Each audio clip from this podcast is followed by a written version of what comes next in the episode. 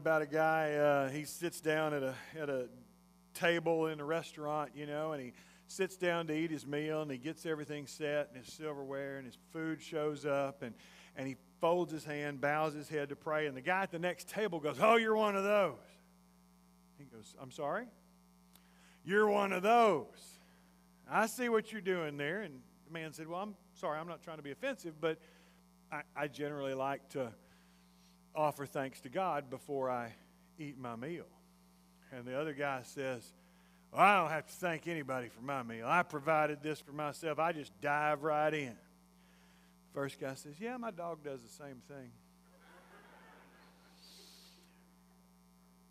this, uh, this morning, we're not having a slideshow because I'm going off script. Um, they love it in the booth when I do that. Because I wrote this sermon this morning and things were great. It was a sweet, happy Thanksgiving sermon about the joy of giving thanks and, and, and living in a place of gratitude, and all that's still applicable. I'm just in a different place.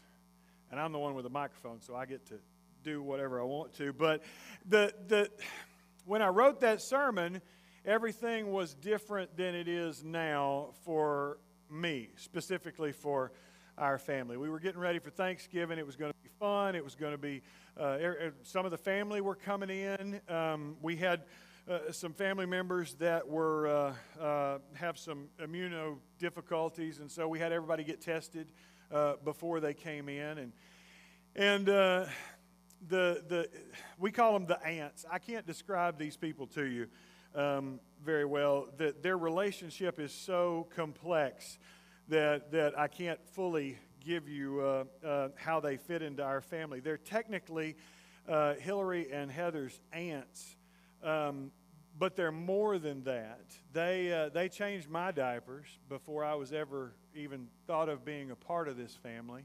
Um, they, uh, they helped raise just about every kid for the last 50 years, 60 years in Jasper Church of Christ, really, in a lot of ways, in Jasper County. Um, they're those kind of people, and you know, you know what I'm talking about. They, they, uh, they weren't going to come because they had tested positive, and we made jokes about it. You know, if it was going to happen to anybody, it happened to them, and everything was hunky dory. And then one of them went to the ER and uh, she went to the ER and proceeded to get worse. They put her on a ventilator. Um, then they had to do an emergency transport to uh, a, a, bigger city. And now she is in the cardiac ICU in Beaumont um, fighting for her life. And all of a sudden, I'm answering questions from my kids about how, how can we be thankful at a time like this. And so I figured we're not the only ones. I mean, this year has been wild for all of us. And I know for a fact that many of you, and especially many of you at home, are, are in the same place. You're, you're, you're having trouble. It's hard to be thankful when times are difficult. It's hard to find a way to say thank you when you don't feel like you have a lot to be thankful for.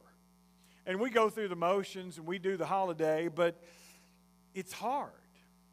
You know, the first Thanksgiving, if you go far enough back in America, was sometime around 1610 in Jamestown because the, the Jamestown settlers had started off at around 400 people. And by the end of that year, they were down to 60. And they had prayed earnestly for supplies because they didn't have anything. Their, their supplies had run out, their crops weren't working. They thought they were all going to die.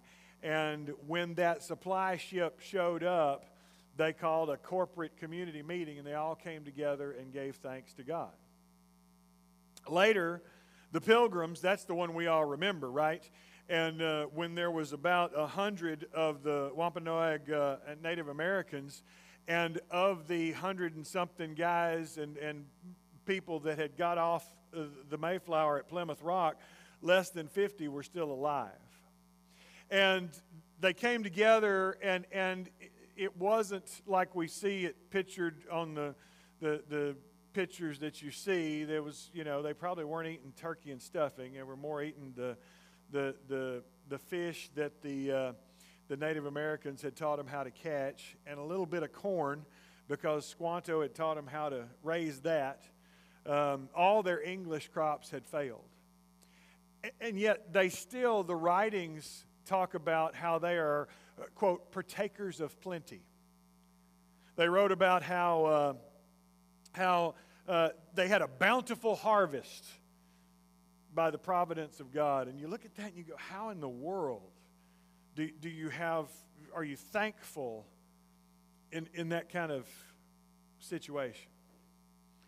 Later, the official proclamation of Thanksgiving came in 1863. Abraham Lincoln proclaimed a, a, national day of thanks. Washington had done it before, but it wasn't at the same time. And, and Lincoln, Lincoln's interesting. You go through, I mean, he was forced out of his home at seven. His mother died at nine. Uh, 20, he was fired from, from his, what he thought was his career. He tried to go to law school, but he didn't have the money or the education. And he, he started a store and went into debt and failed that at 23. He had about five failed election attempts for different offices. He lost a, a child, died at four. Uh, and, and in 1863, in the, the middle of, of one of the, the bloodiest, well, at that time, the bloodiest war that America had ever seen, he proclaims a day of thanksgiving. And you go, how in the world can you be thankful at a time like that? David does the same thing. There's a lot of Psalms we could talk about because David, one of the beautiful things about David is he had these full ranges of emotions, just like we do, except uh, even though others I'm sure did, he recorded his more than a lot of the others. And so we get to see that, that I'm not alone. Psalm 13, when he's talking about how long, God, how long are you going to ignore me? How long are you going to leave me here? And, and there's a lot of people who feel that way. How long are you going to make us struggle like this? How long are you going to just sit up there and not listen to our prayers? But David ends that psalm by saying, He has dealt bountifully with me. And you go, How, how can you be thankful in, in a time like that. I think part of the reason is that thankfulness is more about us than it is about our circumstances. Our, our culture now is telling us we should be thankful for, for, for this and that and all the good things, and that's true. But thankfulness comes out of our view of God. It comes out of our view, uh, how we view the world. It's about me and what's inside of me. That's why these pilgrims who had nothing and who had lost at least half of their number, if not more, could still say they were blessed by the providence of God because they looked at everything as being from God. Because thankfulness is more about me. It's more about us than it is about my circumstances. It's more about us than it is about my possessions. It's more about us than it is about any of this stuff. And it's about us because it's how we look at God. David understood that. Paul understood that. Multiple times in Scripture, you find Paul uh, in, in situations where he shouldn't be thankful at all. In chains, in, in prison, uh, glorifying God, thanking God for his situation. And then he admonishes his young churches to do the same thing. Uh, 1 Thessalonians 5 Be thankful in all circumstances, he says. Be thankful in all circumstances? Notice, he didn't say for all circumstances. He didn't say that, that we're thankful for everything that happens to us because that's not the way it works. But in every circumstance, I can still be thankful.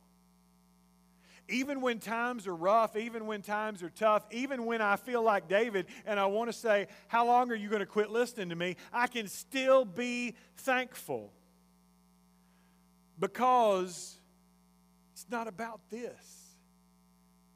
It's about me and my relationship with God. If what I told my kids was that they call her Mimi. If, if Mimi was here,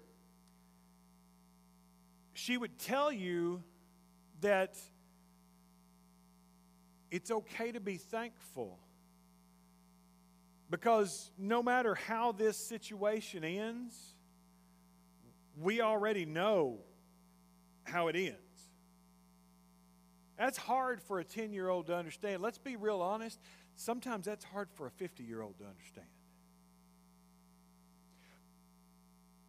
But we can be thankful no matter what. As Paul says, thankful in all circumstances because my thanksgiving doesn't have to do with my circumstances. My thanksgiving has to do with the hope that I have through Christ Jesus.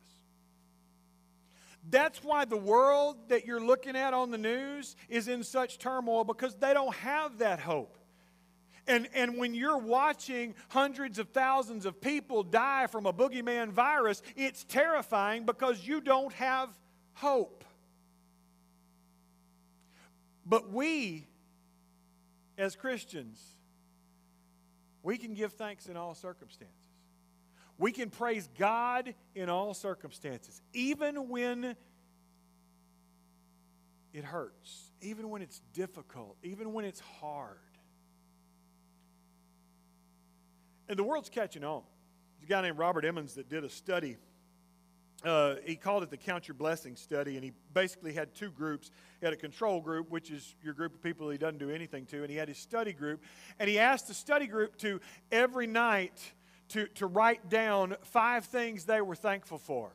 Uh, or every day, but, but every night before they went to bed, every day to, to, to write down five things they were thankful for. And, and they were to do that, and they did that every night for like, for like six months or, or something. I don't remember exactly the, the, the context. You can look it up. But um, when they came back together and he calculated the data, the study group that had been counting their blessings, that had been living thankfully, was happier, physically healthier, more at peace than the study group. And, and psychologically, Emmons postulated that, that there's something about living thankfully that changes not just your, your mind and your thought process, but your very being. And so I want to encourage you. You want to do something fun? Play that study this week or the next month or however long you want to do it. It's not homework. You're not going to get checked. But, but start doing that. You know, when we were all when we were kids, we were taught to say our evening prayers, and some of us, you know, we, we kind of lost that now. We, we just go to bed. And, but, but maybe we should go back to calculating a few things we're thankful for every evening and, and remembering that it's not about the circumstances, it, it's about our relationship with God. 1 Thessalonians 5, verse 16, and we'll read this together. Rejoice always, pray without ceasing. Give thanks in all circumstances for this is the will of God in Christ Jesus for you.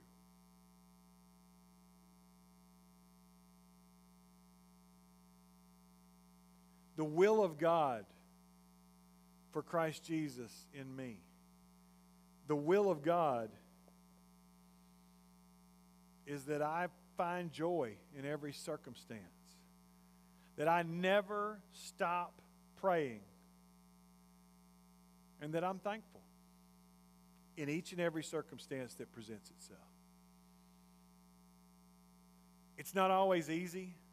it's not always fun. But when we are in Christ Jesus, the will of the Father for us, found in Jesus, found as adopted children in Christ Jesus, the will of the Father for us is that we can be thankful in every circumstance. I don't know where you're at this morning. I hope that if you're watching and you're in a place where you're struggling, that, that we've offered you a little bit of hope. If, if you're here and, and we can help you, we can pray with you, we want to do that because we believe strongly in that.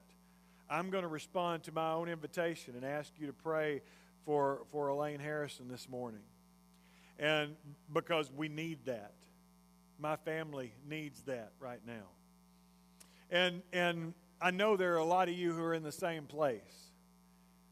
And if we can help you with that, that's what we sing this next song for. And, and if you don't have hope this morning, let's find Jesus. Let us help you find Jesus. If we can help you in any way, won't you come right now while together we stand?